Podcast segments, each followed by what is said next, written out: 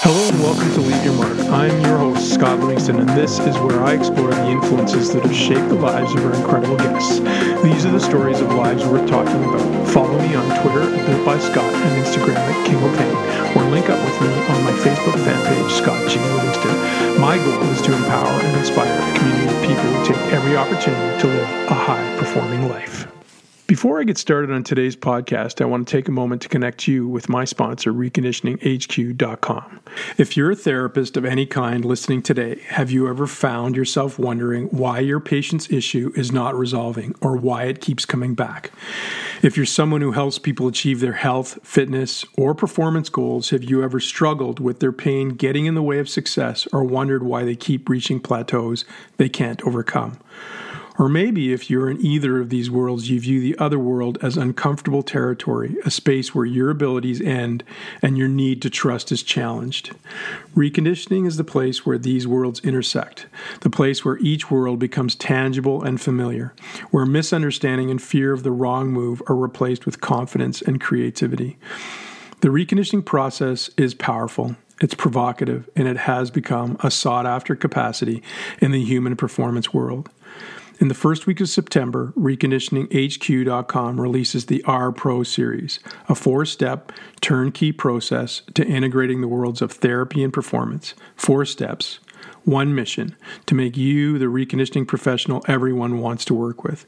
For more information about the R Pro series or any one of our empowering courses, head over to reconditioninghq.com and use the coupon code R Pro 2021 to get $50 off any one of our products and take advantage of our free 5 hours video that takes you through our groundbreaking method of improving mobility. I'm excited to have my friend Brad Thorpe and his company Isophit involved with the Leave Your Mark podcast. His mission is the same as mine, helping human beings live better lives. He doesn't want to see you let an injury force your retirement from the sport or activity you love. For decades, physiotherapists, athletic therapists, and chiropractors have recommended isometric strength training to help speed up rehabilitation from injury and included it in return to sport protocols. I know I use it often in my own reconditioning process. Whether you're your goal is performance enhancement, injury prevention, or injury recovery, the all new ISOPHIT MSK takes athletes from the therapy room to the podium. To learn more, visit www.isophit, that's isophit with a P-H-I-T, M-S-K.ca, and remember to use the discount code Leave Your Mark, three separate words, to save $500 off your ISOPHIT MSK purchase. I want to thank Greg Lawler and Matrix Fitness for being a long standing sponsor of the Leave Your Mark podcast. Matrix is indeed leaving a mark on the fitness and performance industry today. In the last 20 years, Matrix has become a global brand that employs over 7,000 people worldwide and delivers over 500 products catering to the medical, fitness, and athletic performance markets. Matrix has a wide range of programming solutions and they are dedicated to creating deeper partnerships with their customers everywhere. Matrix has many ways of making a relationship work for you, the customer, and offers rental and various financial incentives to assist the financial constraints of adding premium equipment during this time of inconsistent revenue.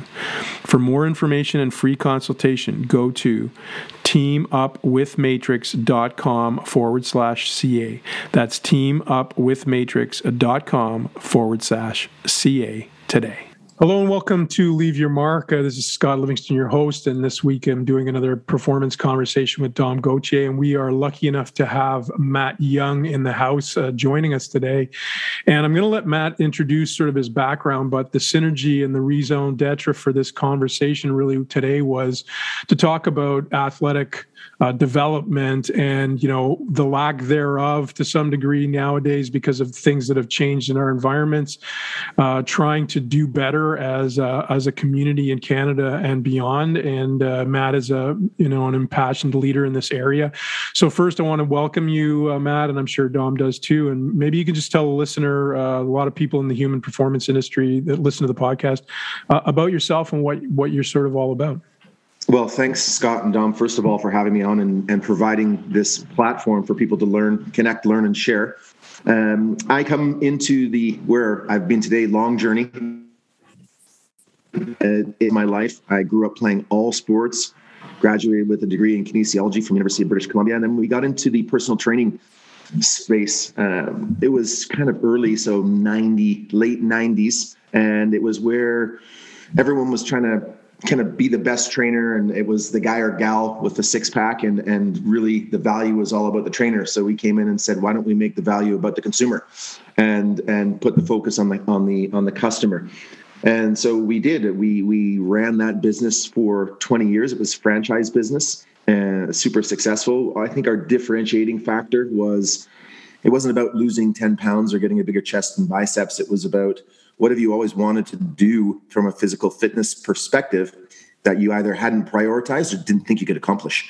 And we would get people into our gyms and we would make that happen. So every year we took 75 people to machu picchu. We hiked the grand canyon beginner intermediate and advanced levels down and up in a day. We would um, go hiking in, across iceland basically you came in and said you wanted to do something we were doing it with you so um, wasn't a job, was a great experience. Learned a lot about business the hard way. Uh, through that, got into coaching when we had kids, and really realized the same some of the same issues that were happening in youth sport were the ones that were happening in, in the personal training business. It was all about the celebrity coach, the celebrity parent, the celebrity club, and their celebrity kid.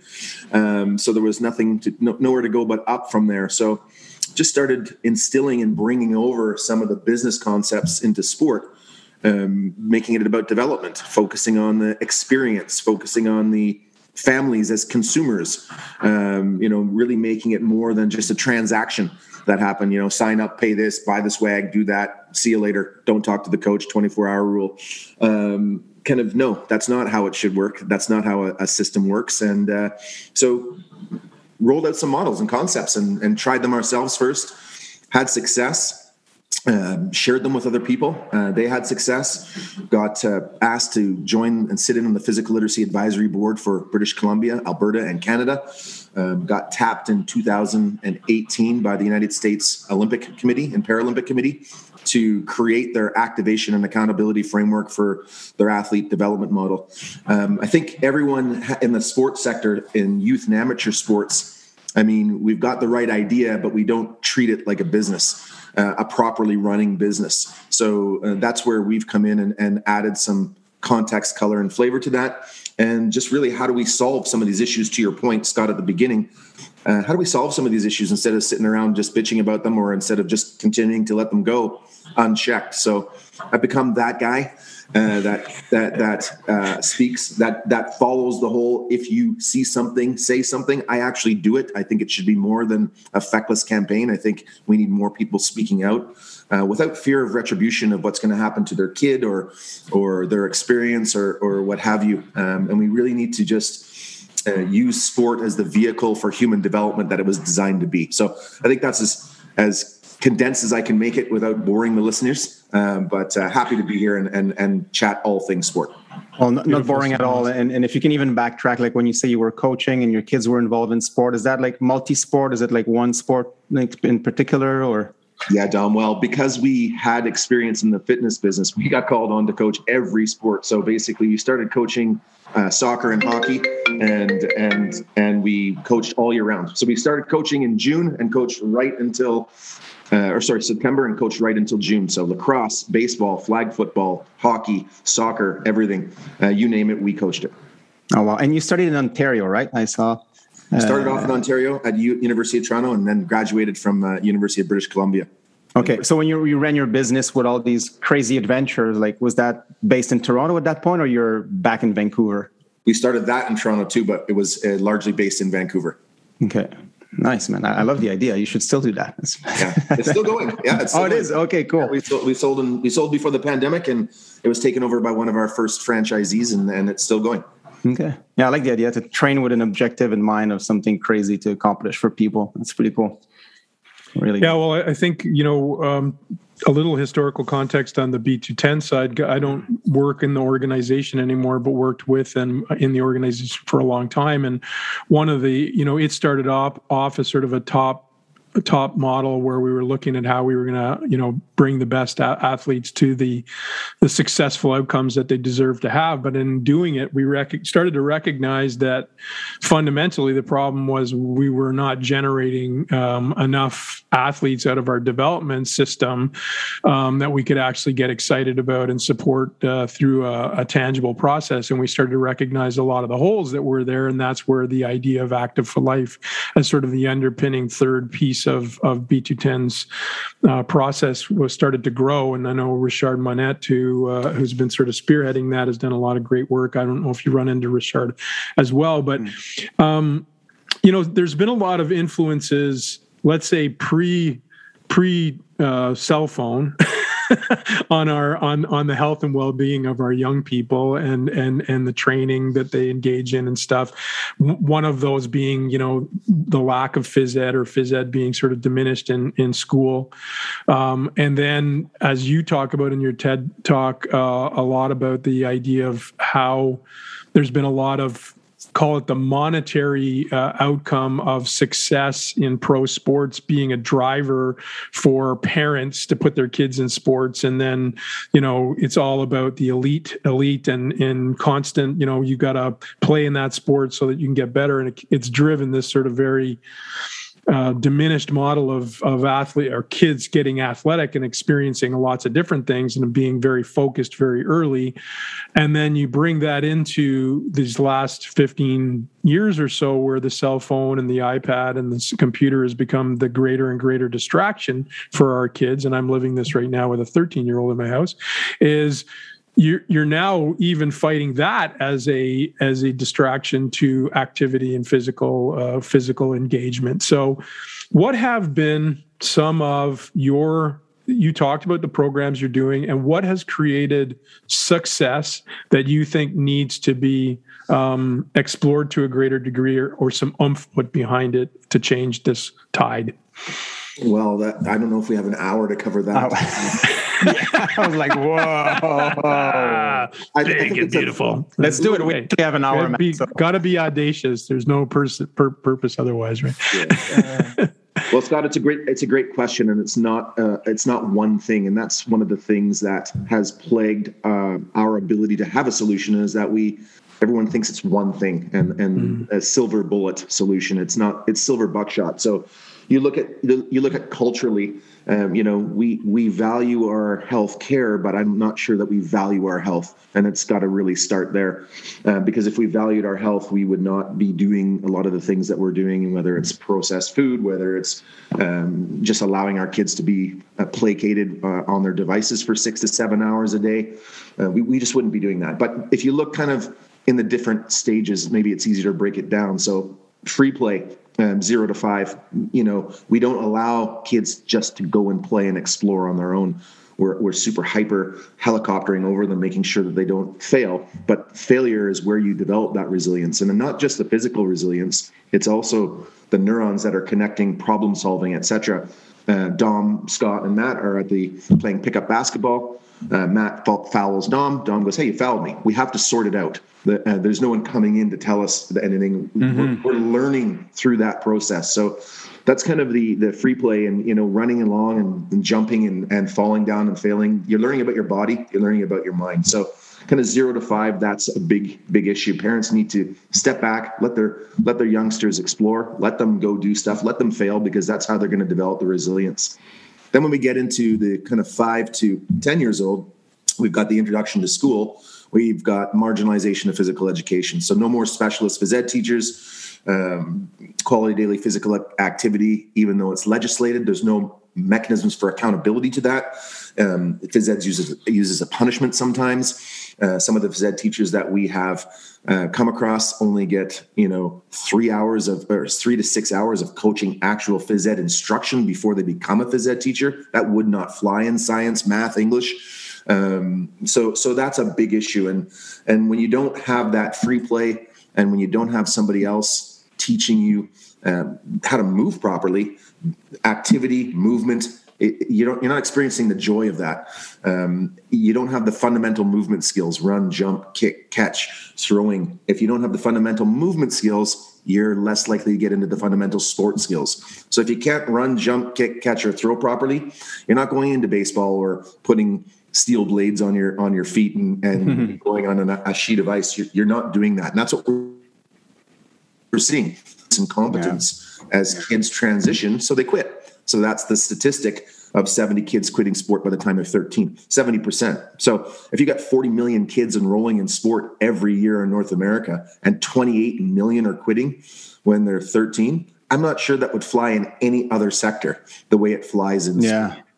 Totally. Mm. And you used a, a, North American number. That was my question I had for you. Because when you refer to the lack of phys ed teacher or how we value it, I'm in the States right now because uh, my wife studies uh, in California and we're spending the year. Our kids started school last week, actually. Would you say is it better, worse, or the same uh, Canada versus the states as what we do in school for these kids between five and ten years old? I think I think Dom, it's there's always exceptions. So there's always someone sure. doing some good things. There's a, there's a private school at 20 grand a semester that will do it right, but right for the normal the, people. yeah, I don't think there's a difference in the norm between Canada and North America. I know there's not, and I know it's not. Okay. It's not different in Liechtenstein where we were in in in Stams, where that the special school in Austria they had to lower the standards because the kids that were coming up to your your point at the top of the conversation, hmm. they didn't they didn't meet the entrance standards that the kids from five and seven years ago. So they had to drop the standards. So instead of increasing what we're doing on the front end, we keep decreasing the standard. Uh, and we're going to see that in sport over the next five to 10 years. We're going to see some of that. Uh, so, do, do, you have a model of a country that does it right or at least better than what we do in North America uh, for that age specifically? I five think, to 10. Yeah, I think the Scandinavian countries do a great job. I think the Scandinavian okay. countries prioritize activity, movement, and health. I think their their their spaces are designed for that. Um, walking, cycling, you look at they walk around, they cycle around, they prioritize that. I think culturally, it's a big deal. Um, when we were in Norway, it's a rite of passage. You're you're you're going on that ski jump, whether you want to or not. I mean, if you don't go on the ski jump, uh, it's just like not having an iPhone in North America. Like, who? What are crazy? So I, I, think some of those countries that still are small enough to control that culture yeah. uh, do a better job. Like in Sweden, you know, when you talk about academies and and they produce some really good NHLers, some top NHLers per capita. You know, the the article was why the hell would we let a kid go on a travel team and leave our community to play hockey? That's just absurd. Um, why would we take a great kid and a leader like that out of our community? We want them in our community, so we just need to make our community sport better instead of leaving to go find better mm. elsewhere. So mm. I think those those ideas and that rationale and thought process is something we can all learn from. Mm. Uh, last one, uh, last one I'll say, Dom, is Iceland. So, you know, their whole philosophy is the best coaches coach at the entrance to school. Oh, that that, that I love. Yeah. I, I, keep saying that. Like we're putting all the money, and I was a national team coach. I was paid much more than the provincial and the regional coach and man they are more important. I don't know you can reverse that if it, economically on a big country like us it's possible but to me that's like that's brilliant. That, that's what it is. They're the ones who will hook those kids you know to develop their passion. It doesn't really matter about the skills that much. Just make it fun you know push them to be the best version that they can be. And then you know from that we won't lose all the kids we're losing right now because we have like and sometimes it's not like the coaches i think are, are poorly intentioned and sometimes they're just not the right person for that job. Uh, i mean not everybody can coach a 10 year old you know? Like not everybody can be a grade one school teacher. Like you just need special people for that but we don't value them we don't pay them and therefore you know we only have the national team people that are paid reasonably well. Uh, and that is a completely completely big mistake that we're paying the price. So i'm happy to hear iceland is doing it. I didn't know they were uh, so we definitely need to copy and model that and learn from them for sure. Easier being a small country, probably though. Like I mean, as far as population goes. Yeah, for sure. But you know, you look at like Iceland soccer. A couple years ago, they they were at the right. right they have four hundred thousand people. We've got thirty five million. When's the last time Canada was at a World Cup? Like we're for all of the soccer stuff that's going on, what we're doing, and I'm not bashing soccer. It's a great sport, but we it it that just that allows us to say, hey, is there a better way? Can we do something different? That's really all we need to start doing, and having the courage to follow through on it. One of the things that um, I want to splinter off of this is um, is just the different groups that are doing this stuff. And I had um, John O'Sullivan on, who I don't know if you've heard of John, but he has put playback in the game. Um, Richard Monette, who's with uh, you know the Active for Life program. We've got all these different groups, and I'm I can't can't tell you that I'm aware. Dom would have, be, have greater awareness about what the different groups are. But I remember when we started doing stuff in Active for Life that there was some, I would call it political dissonance between the the organizations that are out to sort of somehow support all of this, but then they get sorry, Matt, Matt Matt doesn't know anything about that, Scotty.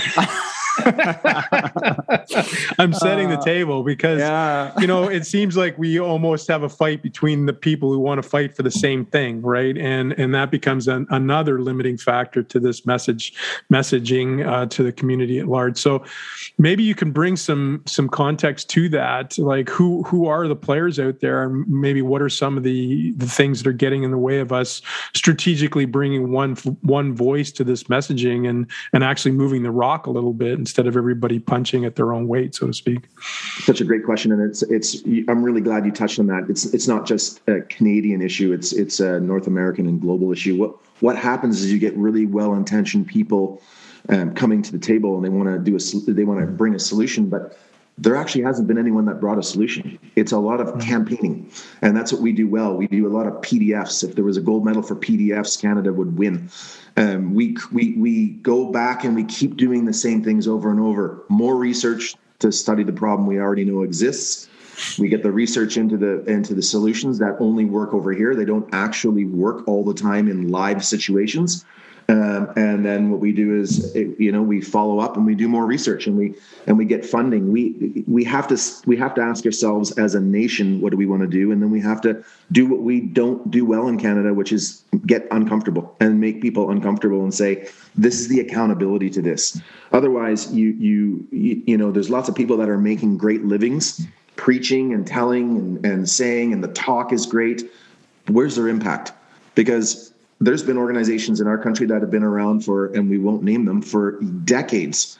And, and they are touted as the authority on A, B, C, or D as it results as it relates to physical literacy, as it relates to sport, as it relates to uh, getting moving and active. Millions and millions of dollars. Yet every year we have a failing report card. Why do we keep using those organizations? Why do we keep funding them? Why do they keep doing the same things?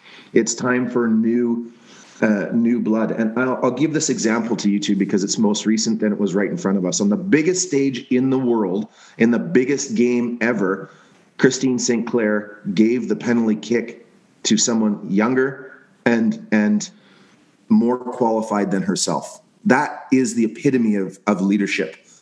That's what needs to happen in the sports sector. We, we need to start passing the torch people have done a fantastic job of bringing raising awareness raising the issues. Now you need someone at the table that can execute someone that's got the courage to execute uh, the ability to lead and and that's what's going to take us from where we are now to the next level. So if we keep running it by you know well the canadian government's going to release this grant and you got to apply for the grant and it's you know they want to keep the government wants to keep it with the same people that they've already funded. So it's just more of the sos we call it the sos the same old stuff. Um, and and and we're seeing that. We're seeing the results of that. We we need a change in our overall ideology and philosophy. Um, otherwise you run the risk of you know this isn't a hard issue to solve, guys. It, it, it's mm. not hard. We know what needs to be done. We just lack the the courage and conviction to do it at a coaching level, at a management level, at a leadership level. We just lack the the conviction to do it. At, well, the government level, maybe the big problem there, because ultimately they're the ones who can, if, if they were, you know, I was going to say if they were the right people, if they had the courage, if they had, you know, um, the the will to really make a change. Uh, ultimately, from what I'm hearing from you, there's so many groups, and I mean, I know the names you're not mentioning, and if it's not someone that just you know puts their fist on the table and just say this is enough, we're gonna you know change this, and here's how we're gonna go about it. It's it's never gonna happen. It seems. Uh, and it never has. So, so I'm, I'm, a great believer of bottom up, but in this case, it seemed like it's got to be top down. Uh, I think it, I think it's and and Dom. I think it's a really good point that you make. It's I don't think it's one or the other. I, I don't think the government should be involved. I think. I, I, well, trust me, I'm not a pro government into everything. I I really am not. But it seems that this this this pulling and turfing and territorial war, um, if it's not someone from above that just comes and and says enough. Um, I don't see the end of this, but I, am totally with you. I don't want people from government being involved in programming. Like at that level, not at all. But so so Australia cycling, uh, best example of what we're talking about right now. Um, I, I, can't I can't remember. I think it was um, they took. I'm going to say 180 boards, um, 13 CEOs, uh, and I can't remember what the other metric was to one CEO uh, for cycling. Mm. 13 board members and uh, one organization because it just it the, the hierarchical glut that has become sport management in our country and in most countries um, again lends to more of the problem than a solution. Mm-hmm. so so there's again lots of examples of organizations and, and countries that have said and the government said dom to your point you're not getting funding unless you consolidate. Right. Because why are we having Sport Australia over here and A- AIU. I can't remember what it was called. AIS, yeah. AIS. So yeah. Get, get your stuff together or you're not getting the funding. So that that's the top down, and then the bottom up has to uh, agree to that. And there's some really good quotes and stats, and they they basically said you got to believe in your cause uh, so much that you put it before your personal agendas. And everything that we tell people to do in sport um, the the young men and women that we lead through sport, uh, participants, you know, be, follow along, be a team, trust the system, etc. We are unwilling to do at the administrative level. Put yourself before others. We are unwilling to do that. So mm-hmm. we're always going to have this friction yeah. because at the administrative at the administrative level, we're not actually practicing what we're preaching, and it's going to catch up to us. It has caught up to us. Totally. Yeah, I want to unpack that one for a second. Um, and and sort of if you've with the background that you said you have with uh, Iceland, Sweden, the Scandinavian countries, etc. My impression over the years of working in performance sport, which is not unlike development sport in the sense that what happens is government gives money you have to create belts and braces so that the money gets properly appropriated, which creates administrative roles and positions. Oftentimes, these administrative roles and positions actually uh, are higher paid than the ones of the people who dig dirt in the trenches in order to make things happen. That's just sort of the nature of having people who uh, are in that world of, of, of business management, etc. And so, a lot of the the money ends up being top heavy in organizations. Um, and so, and this is reason raison d'etre for why B2ten existed was to get the uh, you know the money to the athletes. So, have you seen solution sets? Because it always seems, and you just said it about cycling, was you know they cut all these. So the the limiting factor, the courageous act, is to say we're not going to have so many jobs available for so many people who are going to work in this industry, right? Um, what what have they done in Scandinavian countries to hybrid or manifest something that works without it becoming so administratively heavy. Do, do you have a, a, an exemplification of that or an understanding of how that happens where you still can guarantee to the public interest that the money's being used properly, but it's not so top heavy that it doesn't actually create what you're looking to create? Yeah, it's a great question, Scott. I don't have a, uh, a um, you know, an Australia cycling example that we can pull in, or or a Iceland example that we can we can cite off the top of my head. I, I think it's a, a, lot easier because a lot of the Scandinavian countries are are smaller. Obviously, that lends itself to more uh, transparency and ability to be nimble with yeah. with any system. Um, I, and again, I think it it goes back to government priority. So no, I haven't seen an example of what you're saying in terms of um, an entire country trimming the fat, but we need to do that. Mm-hmm.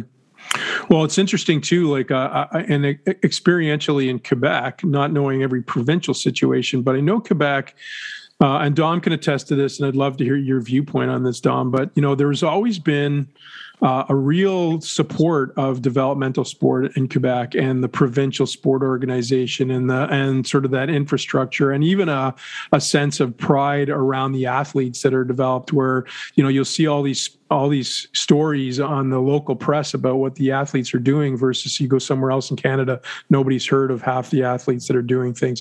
So, what have you seen, Dom, growing up in Quebec that's sort of different and that people can maybe um, play off of that's been a success of the of the Quebec government format. Uh, and every format has its weaknesses. I'm yeah, not saying sure. it's the it's the bee's knees but you know there there's there's definitely a difference there from what I've seen. Well, well Matt would be able to tell us more about the you know that that developmental stage part of Quebec how much better or worse we are. And I'm talking up to 10 years old but definitely for the stages further which they're connected obviously. I think Quebec um, the difference is how we you know we, we talked about norway earlier. You know you go to norway you open a paper that you don't understand the language of and you'll see pictures of athletes and you know it's a story about athletes. And if it's not on the front page it's because there was no event the day before. In quebec like it's it's mind blowing and people don't often don't realize it outside of quebec like how much it's never you know perfect. We always want more but the visibility that our athletes have is phenomenal compared to the rest of Canada. We organize a cross country skiing event on the Plaine d'Abraham. Cross country skiing, talk about what is known as being a boring sport for Canadians. There was 40,000 people showing up. You put a snowboard event, yeah, much more fun. 30,000 people in Quebec showed up. Mountain biking in Mont Sainte Anne, it's filled up for the last almost, well, 25 years now. There's something in Quebec where it's maybe the chicken and the egg, but because people are aware of the stories, they hear of the names of athletes, they hear about those events, and suddenly it becomes a happening. And then people show up. Out of those 40,000 people that were on the Plaine d'Abraham, I was there actually that day. I mean, there was so many kids suddenly watching cross country skiing. Like, I'm sure at least, you know, probably like 500 kids that day decided to, you know, or told their parents, I want to do that sport, right? And if it's 500 people, that's 500 people more. And and that to me is just an example of things that that we do right. It starts with I think the media, how we value it um, in a society, and that ultimately that creates a culture, right? Like that's the culture that Norway's had for years. I mean, they, they they're born into it, and I think in Quebec we're somewhat born into it. At the same time, Quebec is also, you know, yes, we're doing things in some ways better, but at the same time, often you'll hear that Quebec is a bit of a roadblock to create some, you know, national, you know, program. Because uh, oh, we do this already, we don't need to repeat it. Or we at, at the governance level, they'll say, well, we have our governance code. Safe sport, same thing. We have our safe sport program, which true they're ahead of most other provinces but then not being a team player nationally creates a problem uh, and I'm on both sides, right? I live in Vancouver and I'm from Quebec, and I, I see it. So there's great examples there of what to do, but it would be better if Quebec was actually more present at the table and wanting to collaborate. Mm-hmm. Now, is that what also makes Quebec better? That that that fierce, that drive, that competitive edge of being like, we're going to take care of ourselves and we're going to do it better than anyone else? Yes, a bit, but at the you know at the end of the day, we, we live in the same country, and I think Quebec should collaborate better. Hmm. I see you nodding, Matt. I don't know if it resonates with you, but you know what, Dom, that was really well explained. And and Scott, thanks for asking that question because you're right. That is a good example of exactly what you're talking about, Scott. And and I totally forgot about uh, Quebec and, and doing that. So so Dom, that's really good. And I agree with you. Uh, I, I think that they are doing they are doing some great stuff. It is culture. And as I was listening to you talk, I was thinking, yep, culture, culture, culture, culture, mm-hmm. culture. Mm-hmm. Uh, they're they're driving it through the culture. They're marketing. They're they're doing the marketing and advertising the right way, not just to the, the they're they're connecting the school and sport. They're connecting the communities in sport. Uh, look look across the country. This is what's happening. Mm-hmm they're being pulled apart instead of coming together, which is what sport was designed to do. So I, am really glad you gave that example. But, but, we have the phys ed problems. We have all of that as well in Quebec, right? Like it, it's not it's not perfect at that level for yeah. sure. Uh, but it's a but it is a good example. And to your point, wouldn't it be great? Uh, for Quebec to come and lead some of those national conversations and saying, "Well, this is what we're doing." So, eh, you know, show us something better, and we'll add that to mm-hmm. or or have you thought about this versus no, we got it. Um, yeah, I, I, agree with that. Yeah, totally. Yeah. One one of the difficult animals in the kitchen that I'm kind of interested in your viewpoint after having the businesses that you've had and had a I just ran a, a hockey summit uh, this past June. All the exceptional high performance people in, in hockey came together. And one of the underpinning conversations was around this paradigm of developmental athletics and and you know what parents expect or what they see and what they what they think the pro kid needs to do if he wants to turn pro. And if we take hockey as an insulated dynamic you know there's there's a lot of demand and a lot of the commentary from some of the different performance people was they all recognize that there's a difference in what they need to do for a developmental athlete and a professional athlete. We there's no question there the problem becomes that in order to run a business and to actually effectively you know um, get the attention of parents you're stuck between this idea of what you think is right for the kid or they should be doing and what the expectation of the parent is and whether they're going to walk away from your program because you've decided to do something that's better for the kid but isn't interpreted as enough for the kid so to speak. You're not entertaining them for long enough. You're not pushing them hard enough. You're not doing all these different things. And I'm just wondering from a messaging standpoint, you know, what you've learned over time that you could share with that community because I think everybody in that community struggles. Uh, you know, we want to do what's right for the kid, but at the same time, the parents are coming to us and saying, "Well, you're not doing enough. I'm I'm going to take my kids somewhere else to another program." And so you're stuck between I need to make a living, I need to succeed, I need to have my business, but at the same time, the messaging out there to these parents is all flawed. So your thoughts uh, around that and maybe how you've how you've dealt with that conversation over your career? Another great point. So parents are integral uh, partners to their their child's development and, and experiences. I don't think they realize how impactful that they are. And i don't think that by and large we the sports sector does a good job of bringing the parents in and not educating. No one wants to be educating but engaging them in that in the journey engaging them in the process. Um, you know 24 hour rule don't talk to us. Well that wouldn't fly if we had a bad co- consumer experience at a starbucks or a restaurant and, and yeah, no kidding. 24 hours beat it.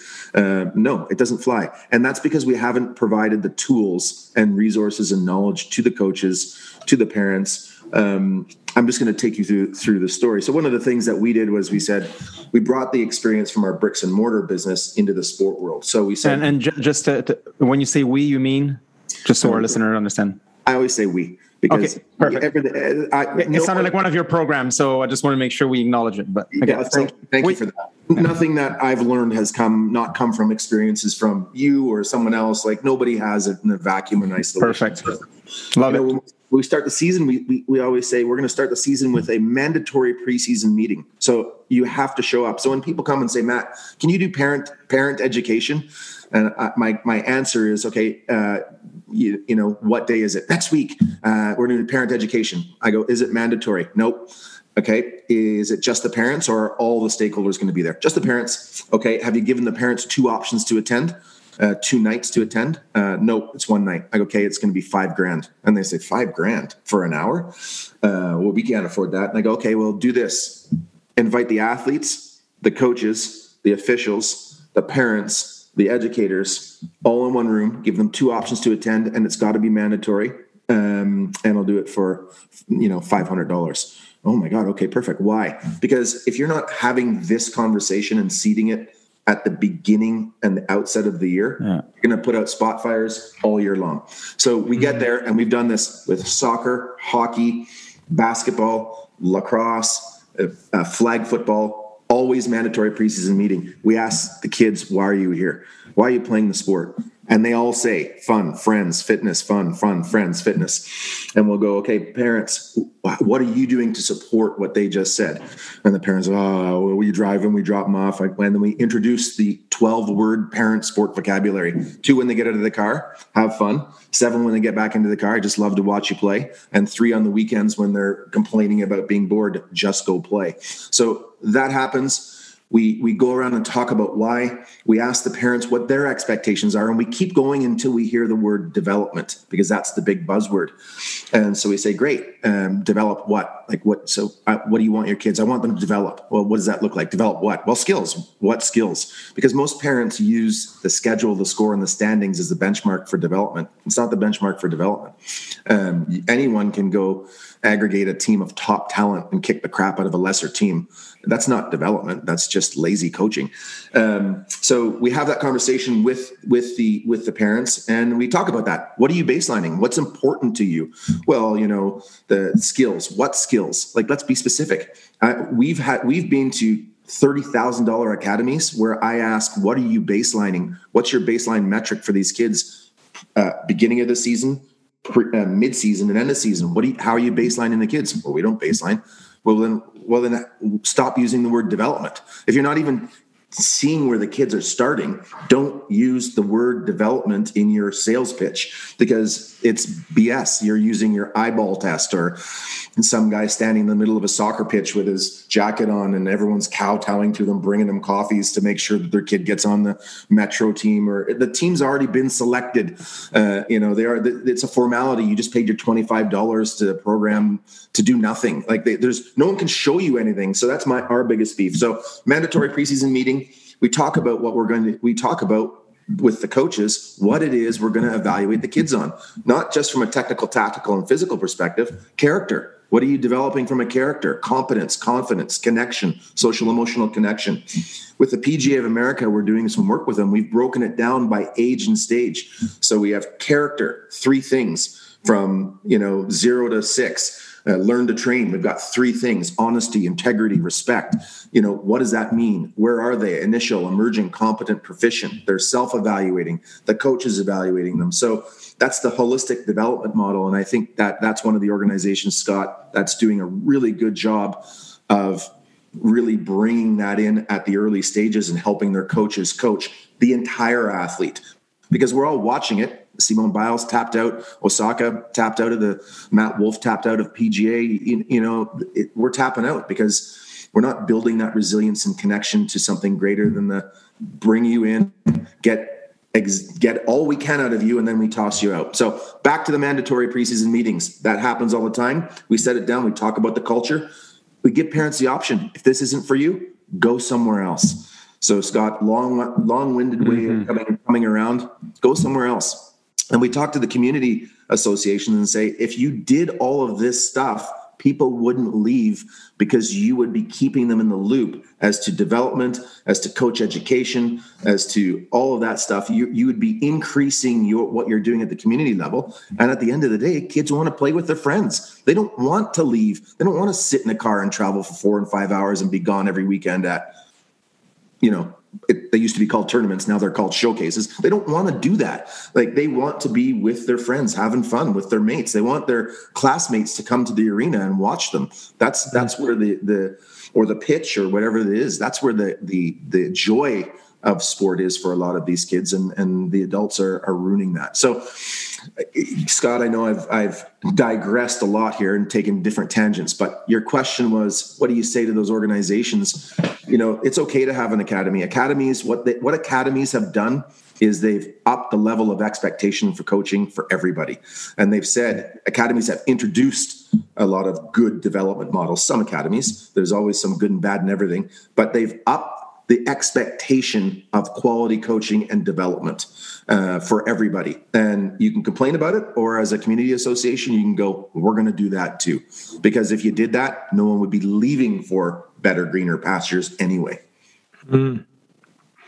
Beautiful answer. I, um, you know, this thing it it can go in so many different directions. I I, I know I've asked lots of questions. Dom, do you have something you want to ask Matt uh, yourself? No, or? well, I mean, I want to, you know, bounce on what he, he just said so beautifully. I think, you know, when you ask the kids, um, you know, why they're here, I, I think it's it's such an important question to ask. You know, like often kids are just yeah they're driven to the pitch they're driven to the field and uh, the track or whatever it is the pool and you know, I have young kids now. I have a six and an eight years old, and you know, I, I definitely try to ask them what they want to do. And at the end of the day, once they're there, I think it's great if someone external, because as a parent to have that conversation with your kid, it's not always easy. But if it comes from someone like you, an outsider, or even the coach, like, so why are we here? And then you ask it in front of the parent. I think this is awesome, man.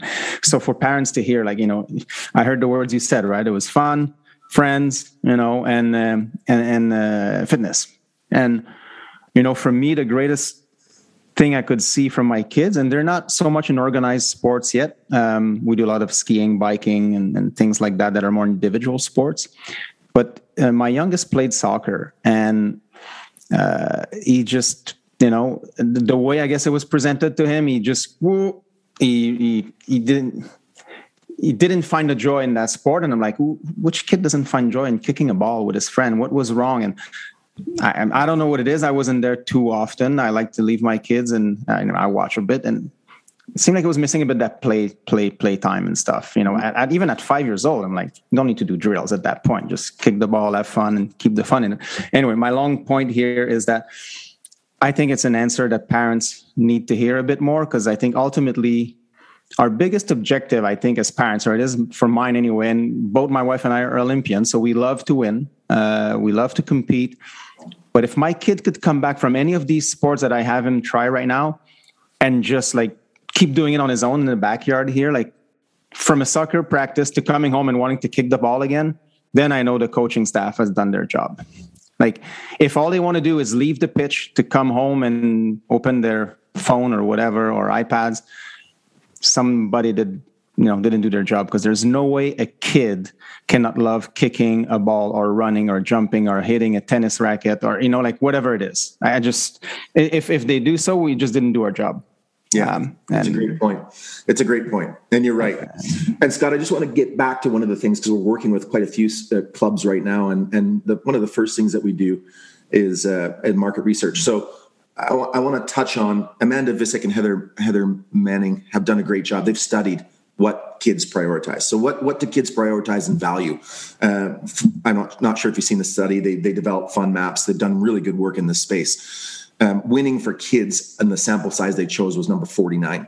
Mm-hmm. It was all you know. The top priorities were fun, friends, fair play, finishing the season with better skills than they started, uh, you know, and and the fitness. Um, so that we already know that. So what we what we ask clubs to do is preseason mid-season, end of season, instead of sending out a questionnaire that's meaningless, like did yeah. we accomplish what we what we set out to as a club, which is a loaded question, ask the athletes one to ten. How are we doing? Fun, friends, fair play. We know we know what parents value: safety, development, um, inclusiveness, competition, and opportunity. It's already been studied. Five questions to the parents, one to 10. How are we doing in, in providing that for you? Because a lot of these clubs that we work with, will come and say, well, we're doing our strategic plan. And I say, great. Uh, what's the feedback from your consumer? Well, what do you mean? Well, did you do your market research? Like, how, you can't develop a strategic plan if you haven't even asked the consumers. totally. Uh, yeah. And then when you go to ask the consumer, it's not one blanket um, survey at the end of the season where nothing's going to change. That's why people don't fill out surveys because they know you're not going to do anything with them, and they're crappy questions. Um, so you gotta you gotta you gotta get your athletes to answer, and you need to get them to answer the question. You want the parents to answer, you want the coaches to answer, the officials to answer. We already know what each one of those stakeholder groups values. The administration, those are the key stakeholders. Ask them, engage them, bring them on the journey. That boils into culture. Um, if you bring them on the journey, then they're going to be more apt to ebb and flow with with the different things that you're doing. Um, you know, they're going to say, okay, I'm a part of this. Thank you for recognizing uh, and be transparent with that. You know, if, if you get your survey back and you're a level three at fun, um, then guess what you're doing with your coaches in your next coaches meeting? Hey, listen, uh, ladies and gentlemen, we need to increase the fun factor how, how, Scott, you're a coach. How do you think we're going to do that? Dom. what do you do? Mm-hmm. And they mm-hmm. bring that together. That doesn't happen. Coaches don't even meet together. There's like they don't even have coach meetings. There's no boot room. Um, there's no forum for conversation and sharing. Like so, all, a lot of what we're talking about is a communications issue, is an operations issue, is just thinking about the process of sport. You know, one of the things that we've just gotten into is we've we've created a course and it's an 18 week course on the business of sport. So we're going to start offering it. It's going to run from January until May, and then it's going to run the second part from June until October. And we're going to have cohorts come together. So we want, you know, different groups coming together uh, from different soccer clubs across the country so that they can share best practice so that they can lead through the process. And we always start with culture. What is it? How do you create it? Uh, how do you communicate it internally externally? How do you live it so that it's not something that just sits on your wall and no one can reiterate? Um, you know what's your purpose mission values? How are they coming through? How does that drive your customer avatar? How does that drive your coach education? So we get culture, then we get into operations. So your customer avatar, HR, onboarding, how to find, attract, retain, and grow your club membership. Um, you know your marketing and communication strategy, and then we get into reporting. What are your your KPIs, your lead indicators, your lag indicators, your financial? I was appalled, Scott, to and Dom, to find out that there is not a template for finances in the sport of soccer across this country. There's not a template. So what you have happen is at an AGM, hey, listen, we need a treasurer. Oh, Dom, okay, perfect. Thanks for putting yeah. your hand up. You're the treasurer. And then two weeks later, uh, or two years later, oh yeah, Dom made off with two point one million dollars of embezzlement. Like, of course he did. You, like, you don't, you know, that's not how you you don't pick someone randomly at an AGM. You know your membership. You know that Scott is a CPA. And you go, Scott, I need your help, but here's how I'm going to make it easy for you. And and and here's the templates. This is all we need you to do. Can I do this? What else do we need? Make it easy for them. Uh, mm-hmm. Uh, instead of every year, we're starting over again. Every year, the insanity and the chaos starts, and that's where you get the everyone's just complaining all the time. Well, they're complaining all the time because you haven't done a good job of articulating your product product well. Yeah. So this this next one's going to be a big animal to to slay at the end here, but um, hopefully we can bring some context to it. There's it always comes down to there's a form of as you said i would call it cultural leadership that somebody somebody took the bull by the horns and actually defined what it is you were going to do structurally. Then it's where you put your money so you know put your money where your mouth is and you engage the right people etc and then there's a certain amount of volunteerism. But i think what often happens in in these organizations is the volunteerism comes first and people get sort of disenchanted with over over giving and under under you know there being an under delivery at some point. And that's at all this is at the highest performance levels and the and the developmental levels. Um, and so then everybody always says well we don't have enough money and you have to put money at it. There's not enough money that and that becomes that circular conversation. But the bottom line is where do you invest the money and who are the the linchpin characters in the in the mosaic that create the dynamics that then inspire the volunteers to come on board? And you see that in these little microcosms whether it's Jamaican sprinting, whether it's Russian, um, you know, female uh, tennis development, whether it's you know freestyle skiing in Quebec. There's these little microcosms. We find them all over the world where you get this coach who's who's given all their their love. The community comes around it. People give to it, and the athletes are inspired by it. What we're trying to create is take that and, and scale it. But the scalability always comes down to who do you engage first and where do you put the money? Because if you don't have if you don't have the right principal players, you can't depend on volunteerism because people get disenchanted very quickly. So I know it's a big question, but what's your thought around something like that? How do you instigate? What's the fire ignition switch to to create the the thing that keeps things going because you can have the big plan, you can have all the structure, you can have all that stuff, but people have to deliver on it at the end of the day. Quick break here, and we'll be back in a couple of seconds with our podcast guest. I've often been asked, How do I do what you do? What books or courses should I take? And for a long time, I had no real answer to that question. Delivering the concepts and practices we now call reconditioning was this compilation of so many ideas, concepts, methods, and strategies. But seven years ago, Jamie and I set out to answer that very question by creating one systematic process that would help you bring it all together and supercharge the skills and systems you already know. You see, reconditioning is not about about excluding anything. No, it's about being inclusive, holistic, proactive, and curious. It's about having an operating system that grows with you and supports you in your human performance practice. We want you to be the reconditioning professional everyone wants to work with so you can determine your value and explore the possibilities of success. For more information about becoming a reconditioning professional today, head over to www.reconditioninghq.com and download the free video explaining our powerful 5 R's practice for improving mobility. A new era of performance training is upon us. Maximize your isometric endurance strength and functional performance with the all new ISOPHIT MSK. No matter what your sport, ISOPHIT will help best prepare your body to tolerate the forces associated with it. This not only reduces your chances of sustaining career limiting injury, it will also enhance your ability to perform at your highest level. I really like what Brad Thorpe and ISOPHIT are doing, and I encourage you to learn more about their mission by visiting www.isophit, that's isophit with a PH, msk.ca. So isophitmsk.ca today. And remember to use the discount code leave your mark, three separate words to save $500 off your isophit MSK purchase. Matrix Fitness is about performance innovation, and I'm proud to have them with me on the Leave Your Mark podcast. They recently named my good friend and awesome performance coach, Mark Fitzgerald, as their head of performance team, which is a bold statement for anyone who wants to know they're working with the best. Matrix has all kinds of interesting lines of equipment.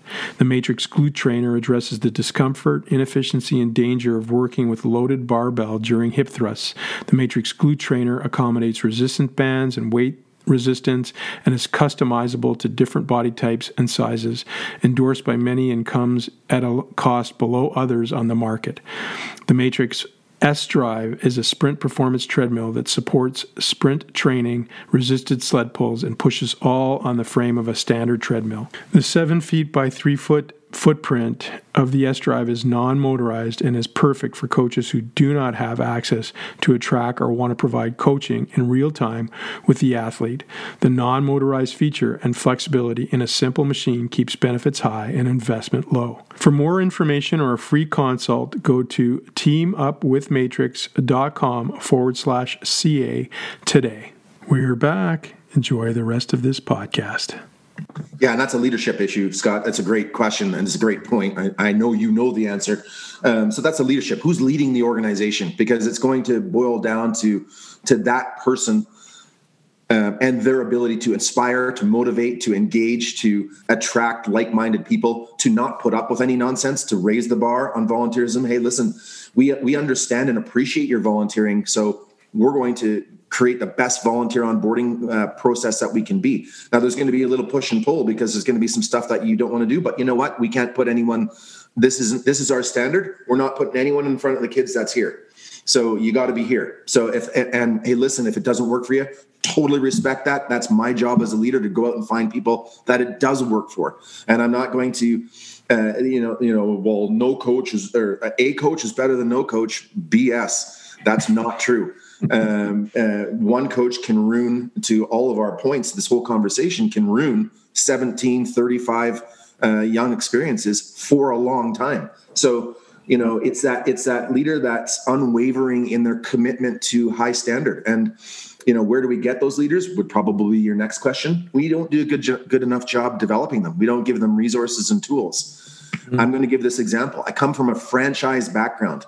There's three people in our ecosystem of any successful franchise franchisor, general manager, franchisee. Each of those groups has two primary responsibilities. Franchisor, promote the hell out of the business. Eyeballs, events, money, you name it, that's what the number one job of the franchisor is. At the same time, their number one job is to create the operating system because they're the most resource that makes it as easy as possible for the franchisees to have success. So in our business, whether the franchisee wanted to make money, uh, impact, community, scale, whatever it is, we had to listen to that franchise and make it easy for them to succeed if we wanted them to be a successful franchise. Okay, so that's the two responsibilities. General manager, make sure the franchisees are operating in compliance with the operating system, their accountability, any issues, innovation, or problems, solve them or bring them up or make the whole thing better. And then franchisee, make sure they're operating in compliance with the operating system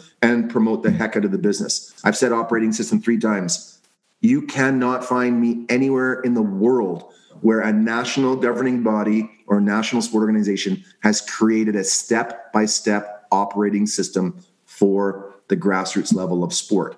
They haven't. Nobody has. So that here go the finger pointing. This is why we have an NSO, B2ten. Like Canada, if you look at the tier and the hierarchy of sport management, it's 21 layers deep. In the United States, they have the United States Olympic and Paralympic Committee, and then they have the feeder system, which is called the NCAA, and then they have the national governing bodies. They have three, and then the local community sport organizations. They have four tiers for 350 million. We've got 21 tiers for 35 million. Mm-hmm. So that's the responsibility um, and leadership, Scott. We need a leader that's experienced in leading business in the business of sport. You don't say, hey, you were a great player. So now we want you to be the technical director and not level that person up with the appropriate business skills. Or, okay, now you're going to be an executive director because you were a technical director. Okay, well, did you have to take any courses? Do you know any business management? Do you know how to run a, a, a, spreadsheet? Can you look at a budget and forecast? You ask any technical director and executive director of any soccer club, you'll be hard pressed to find someone that knows all that. What's your marketing and communication strategy? What are your key messaging? They don't know any of that because it hasn't been provided. So we look at and we say all the time NSO, NGB, you're the franchisor. Yes, promote, do, do that. You're doing half your job. All you're worried about is lanyards at Olympics and I went here and I went on the bus and the plane and flew first class. That's great, but your job is also to create that operating system. Then the PSOs should be the general managers. Uh, and they need the power to lever and say to a local community club, you're out of compliance. You got 30 days to fix it. Here's all the resources. If you don't fix it, you're out of the system. You're not getting funded. So it, until until we get to that point where we have the the willpower to do that, we're going to see the SOS uh, happen all the time. Everyone points their fingers. It's not my job. Uh, why would I even be involved? If a PSO disappeared in Canada right now, what would change? Nothing. It would probably get better. Like clubs would find a way to operate. Like so that can't be. You can't run a system where you don't that PSO general manager doesn't have any clout or leverage or respect. And mm. then the PSOs are saying to the NSOs, well, you're telling us to give us your best athletes, but you're not giving us any help or resources or money. So yeah. it's just a finger pointing. So yeah, well, yeah. The, the, the funding model perpetuate that as well in Canada, right? Like so, you know, for those who are not from Canada, like in Canada, like an NSO, National Sports Organization, uh, let's say Soccer Canada, Ski Canada, whatever. Uh, their funding is based on the medals they win at the Olympics in a way. Um, and that perpetuates what Matt is saying right now, right? And if you look at the mission of most of the NSO, I haven't looked at them in, you know, the last two years, to be honest. But if I go back five, ten years ago, I would say 90% of them was winning medals at world championships and the Olympics. Well, that's great. I, I think it should be part of, but if it's your main objective as a national sport organization, to me that's a, a, big problem. And i've seen some i think cycling canada has changed theirs uh, to having like having more people on bikes you know which you know at the end of the day i think that makes more sense because if we have more people at the base if we have more people that you know don't fall off the map at the provincial level as you're saying matt well ultimately you know what? Like let's use sidney crosby because everyone knows him. Sidney crosby will find its way up to the national hockey league. 100% alex bilodeau will find his way up to the world cup level my wife Jennifer Heil would find a way. I mean, they all need help, obviously, but these prodigies, these spectacular athletes, if you provide them with the right base, the right foundation, they'll come up. So if you only worry about the top part of what happens at the end of their career, well, we're you're, you're getting these athletes anyways. Like they'll be there. You know, the Penny Oleksiak will be there. Now, how many maybe penny minus one are you missing because we're not having these programs out there? There's probably a lot of penny minus one in this country that we've lost over the years. And i'm not i don't mean to blame swimming canada it's because i'm using names that everyone knows right? So i think ultimately and I, i'm not against the targeted funding. I think some of it should should be targeted yes. But maybe in canada like i don't know if, if you see this as a problem as well matt but I, I think that might be a big part of the issue here. Um, and and we're always and or we need correct and yeah. and top mm-hmm. down, bottom up, fund high performance, fund grassroots, and. Mm-hmm. Um, and like you said, you'll get more. And, and arguably, Dom, great point we probably get more high performance if we got out of the way of some of these young uh, aspiring athletes coming through the system. So, so yeah, yeah Scott, Scott, going back to your question, it, it, it is 100% leadership, and without question, we need better leadership at almost every level of sport in this country. Mm-hmm. And, and I'm sorry if that's if that's offensive to some. No, it's it's not meant to be offensive, but the stats don't lie on yeah. your what if high performance is your benchmark hockey you've lost 32% market share because uh, over the last 20 years now there's 42% of players in the nhl that are, are canadian content. It used to be 72% now have other countries done a good job? Yeah but why haven't we still done a good job? Because yeah. we're arrogant. Um, so if that's your benchmark high performance and market share not good. Uh, over five years pre-covid you lost 111000 registered players in Canada. Now you can give the excuses that they went to academies and they're not registered or whatever. You've lost that revenue. If I was doing so from a participation perspective, uh, participation down. Mm-hmm. From a high performance perspective, high performance down. Where does that fly in any other company? If I was the lead of that organization, guess what. I'd be doing tomorrow? Fishing, because I'd have a pink slip. But we let it continue and it just continues and we have excuses and we point fingers and like it's it's, it's not that's not leadership. That's not effective. Yeah. And and you mentioned NCAA, you know, in reference to the states as one of their four pillars of sport. Um, where should that sit in Canada, like the university roles in our programs in sports? And I know we can again go another 30 minutes, but maybe in a few minutes, like how do you see that? If they should play a role or not yeah, in Canada? Absolutely. It needs to be elevated. It needs to be elevated. Um, we need to uh, uh, to make our universities much more attractive you guys have hit this time and time again, Scott. I think it was you. It's that whole money thing. Well, we don't have the money. Okay, well, you have to do something to break out of that so you do have the money. Like, otherwise, you're never going to have the money. And it just keeps going in that circular conversation, like you pointed out. Uh, universities are, are key, and we know this. Like, let's look at Dom, the role of the CAC coaching. So, coaching in Canada is centralized. Why? You've got unbelievable universities right across the country. If you took a course and put a coaching course in university because let's call quality coaching let's call it quality parenting quality managing quality being a human quality being a good partner leadership applies to everyone so why aren't we having these leadership courses and discussions in high school and and universities where we can better tie those people to their mm-hmm. communities tie those people to where they live and where they're practicing instead of having to wait for uh, a sitting from the CAC coming to Vancouver or going to New Brunswick. That, that, that is so pointless. But again, Scott, this is the territorialness. Well, the CAC gets funding, so we've got to justify ABC. Okay, CAC, then call the universities and say we want to work together. Because isn't that what we're trying to tell our kids in sport? Work hmm. together. Why aren't you doing it? and, and, and invite the knowledge from right across the country. To your point about Quebec, Dom, let's get that knowledge at the table and say, here, this is what we're doing.